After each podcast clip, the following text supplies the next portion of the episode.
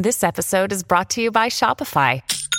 Forget the frustration of picking commerce platforms when you switch your business to Shopify, the global commerce platform that supercharges your selling wherever you sell. With Shopify, you'll harness the same intuitive features, trusted apps, and powerful analytics used by the world's leading brands. Sign up today for your $1 per month trial period at shopify.com slash tech, all lowercase. That's shopify.com slash tech.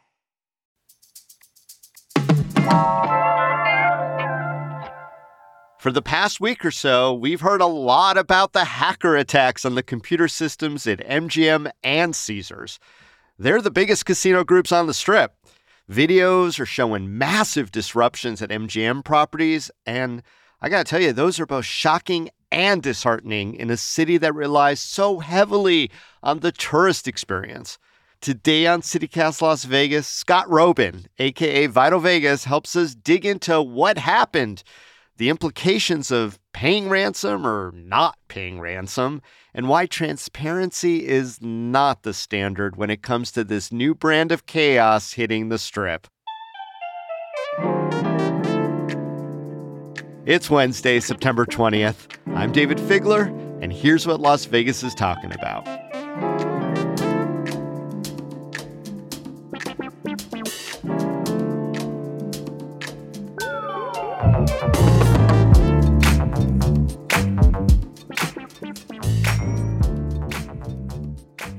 Scott Roeben, aka Vital Vegas. Welcome back to CityCast Las Vegas. Thanks for having me back on. Yeah, it's great to talk with you, man. You always have such interesting insights on things happening around the strip. And one of many big stories is the MGM cyber hack. So let's get right to it. How did MGM find itself in this cyber nightmare? that is a great description because that is exactly what's happening. And we know that because it's in contrast to another cyber attack at Caesars, which was handled very differently and was kind of a non issue. I'm sure uh, the folks that listen to your show know this, but MGM Resorts owns uh, a number of casinos here in Las Vegas, probably half on the strip. But obviously, it's a national company, and this affected their entire company. Uh, so it has turned out that this has been a, a ransomware situation. It was social engineering that got them into the system, and the hackers have been wreaking havoc to their system for more than a week. Uh, the Caesars uh, situation involved a ransom, I would say allegedly, but I've actually confirmed that that's what happened. They paid uh, the hackers to destroy the data that was stolen from Caesars Entertainment. So that was resolved. And there's been almost no business disruption to Caesars Entertainment. So they're looking like geniuses. MGM Resorts has not even reached out to the hackers, even though they've cleared the path to resolve it. So they're taking the high ground.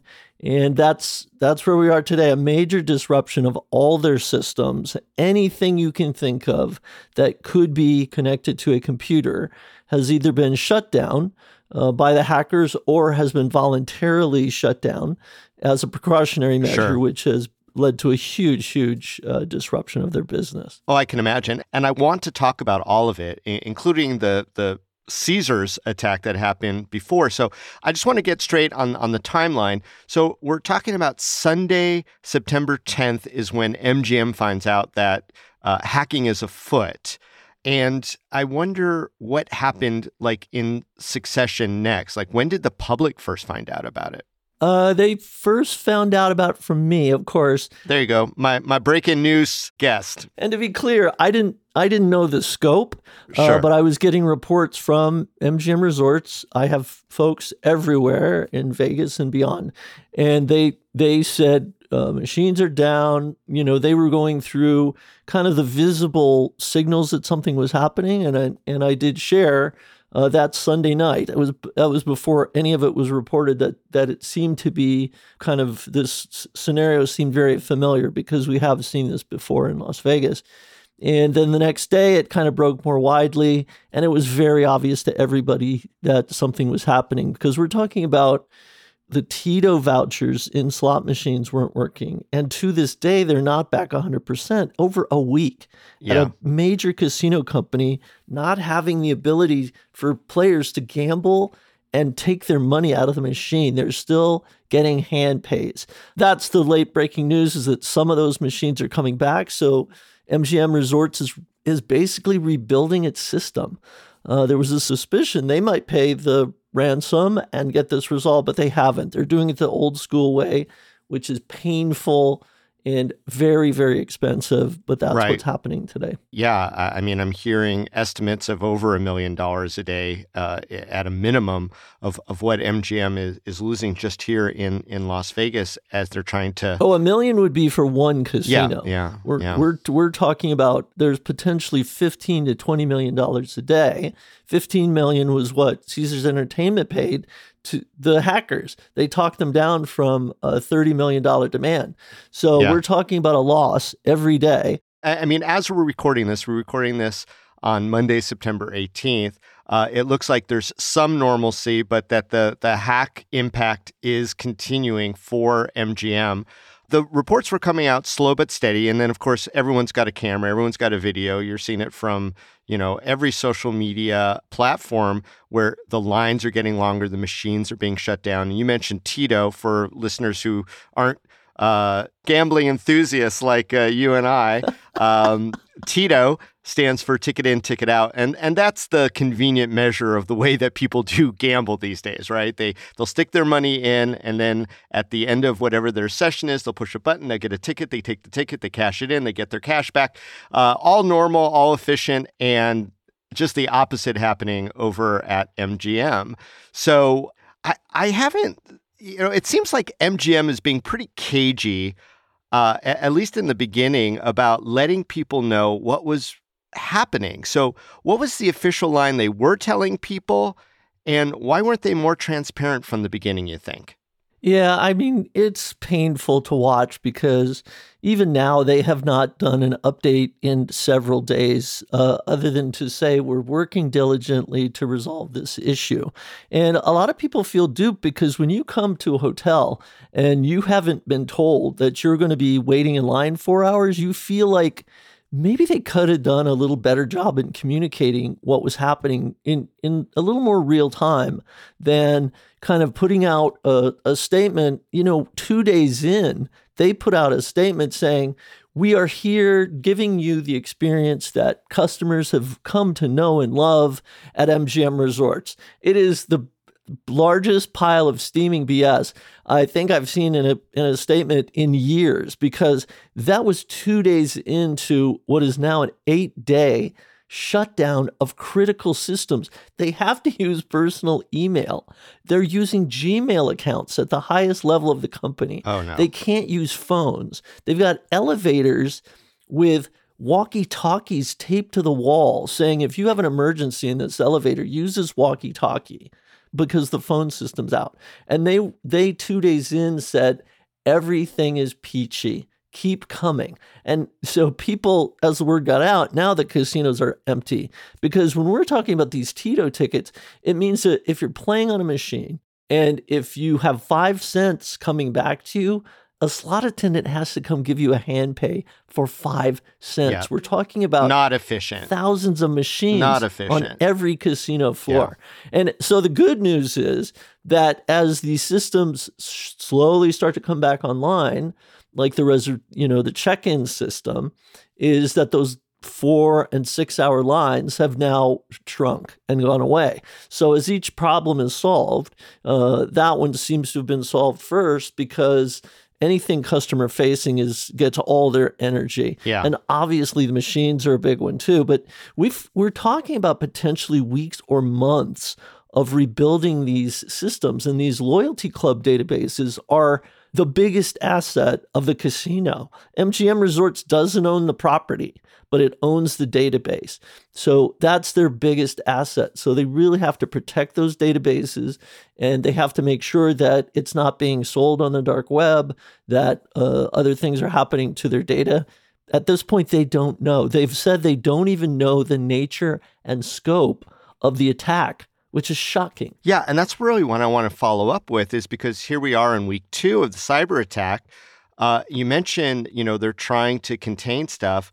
Uh, I'm wondering what are, in your mind, the biggest lingering issues the hackers are causing for MGM? uh, and their guests, maybe not just the physical, but the philosophical or ethereal. like, what's the impact that's lingering because of this hack, Scott?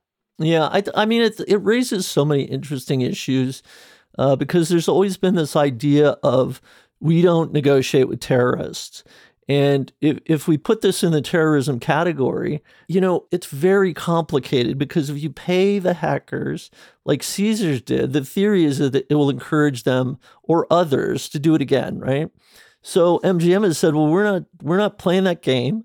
This is an illegal activity, whether it originates in the US or somewhere else, and we're not gonna we're not gonna do it. Well, this fallout means that you, you've chosen a path where you your brand could be affected mm. because people have stopped coming. And the question is do, do they trust the brand after this has been resolved, presumably? And how do you know it's resolved? Because hackers are really sophisticated. If they're in there mucking around, they could potentially leave Trojan horses. They could leave, you know, other kind of nefarious uh, software. They could encrypt things that the company needs. You know, a high level Caesars executive said that the theft of their data was terrible, but what the hackers could have done is so much worse mm. because hackers can go in once they're in your system, they can encrypt your entire system so you can't get into your own system. That's the true nightmare scenario. Right. And that is that's the lifeblood of these casinos. And yep. Scott, uh, it was widely reported um, that MGM also got hacked in a similar fashion where data was at risk back in 2019. Did MGM not learn anything from that, or are lessons being applied now in holding out and containment? I think they absolutely learned a lesson, but the real lesson is that it doesn't matter what your security system is because humans are always going to be the weak link. This this hack was done through uh, social engineering. They are contacting individuals. Mm-hmm. The same scenario unfolded when casinos were ripped off by these folks impersonating executives and owners of the casinos. Multiple casinos were hit. And they're so sophisticated, they call, they impersonate an individual. In the case of MGM, they got somebody to change a password. Yeah. That's and just in wild. the case of some of these casinos, they got people to walk money out the door. So human beings are the problem and you're never going to get human beings out of the equation. There's just no way that's ever going to happen. So yeah. you can learn as many lessons as you want. You can invest as much as you want in these systems but they're still vulnerable. Yeah i mean run people through scenarios. Spend that time developing your employees to be vigilant but also paying them for you know creating that firewall literally human firewall to these type of attacks. I, I wonder I, We've been hearing that there is a group claiming responsibility, a hacker group.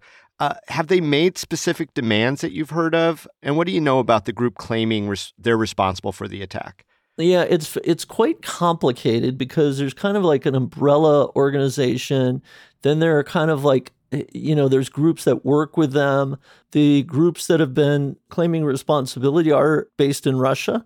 And one of the more shocking twists in this whole story is that the hackers put out a statement. It's like they have a PR department. Wild. And they, yeah. you know, they didn't want misinformation out there about their group or what they were doing. So they wanted to clarify. Don't defame us. We're the hackers and we have a mission statement. Don't don't misrepresent us. That's wild to me in 2023. Correct. And they think they're heroes because they're yeah. talking about all these, you know, do you think this company cares about your the security of your data? Like they're they're preaching, uh, and they're they're criminals.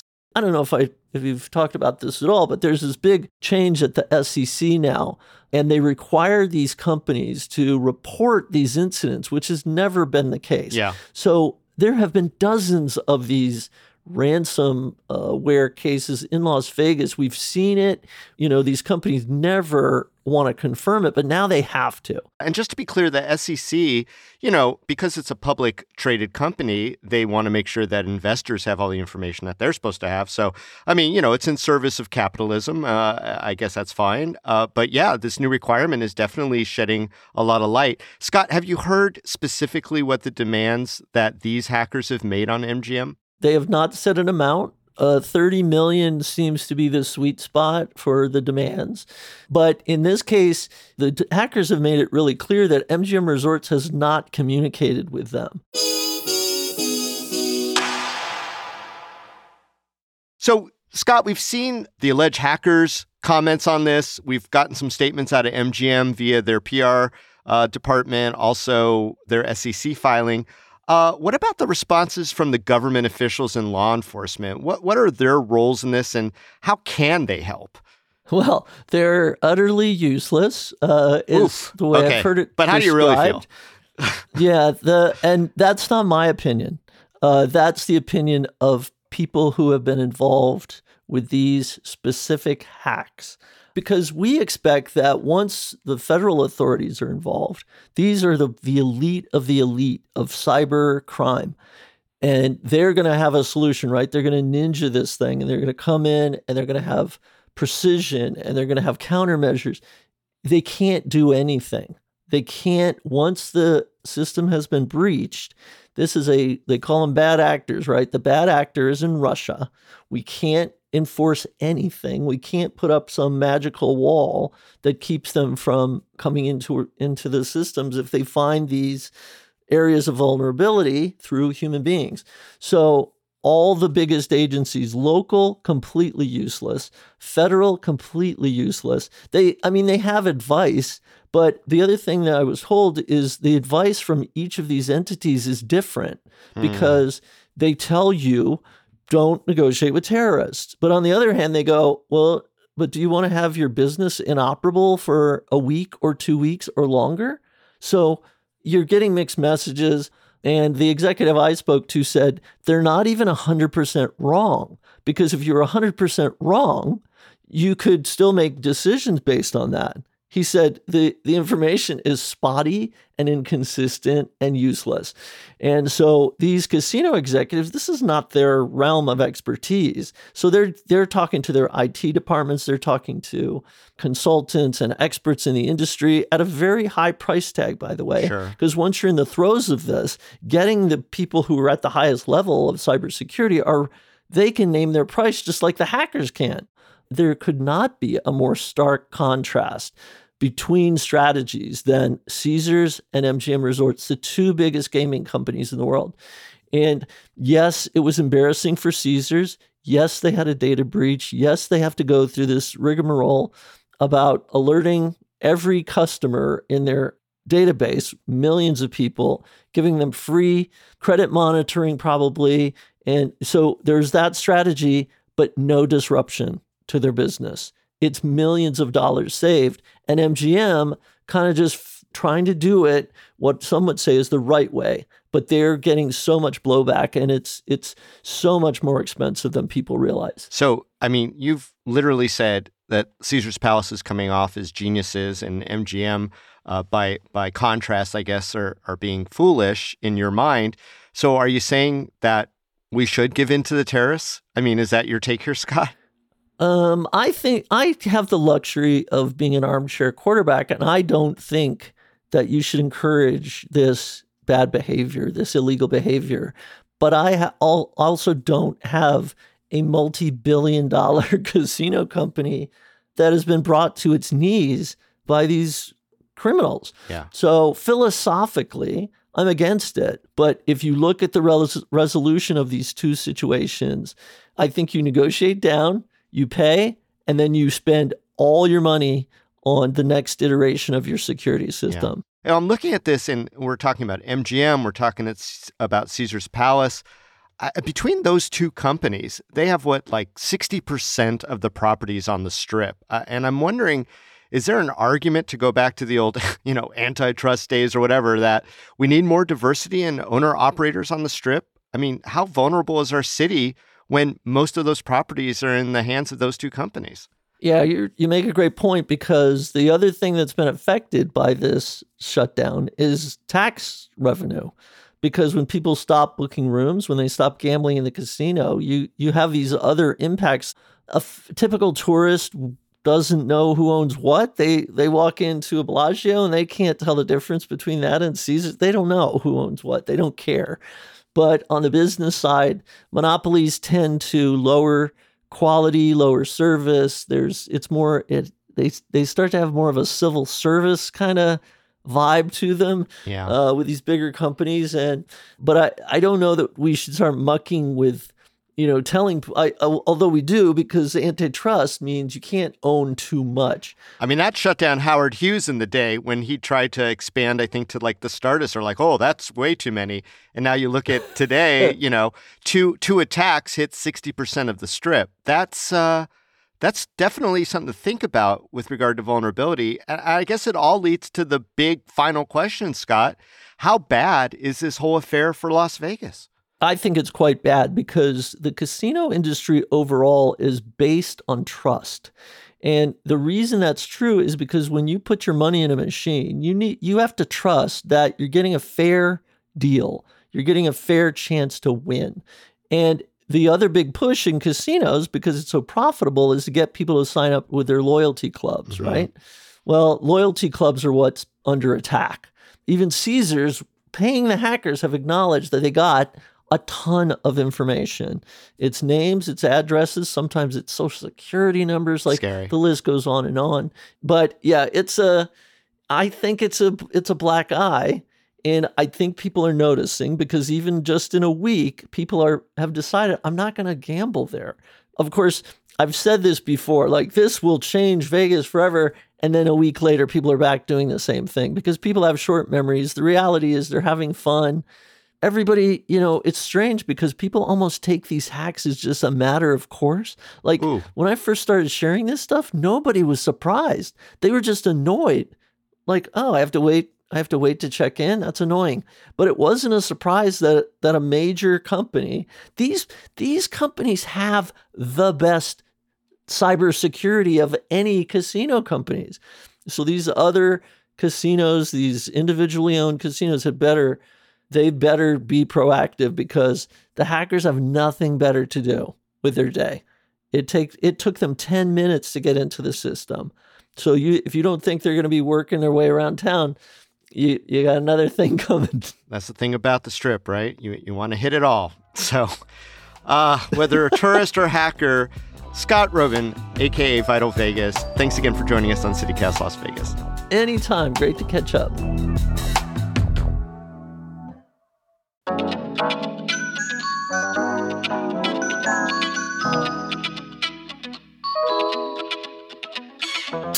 That's all for today here on CityCast Las Vegas. If you know someone planning a Vegas trip soon or any cybersecurity expert, share this episode with them. We'll be back tomorrow morning with more news from around the city. Take care.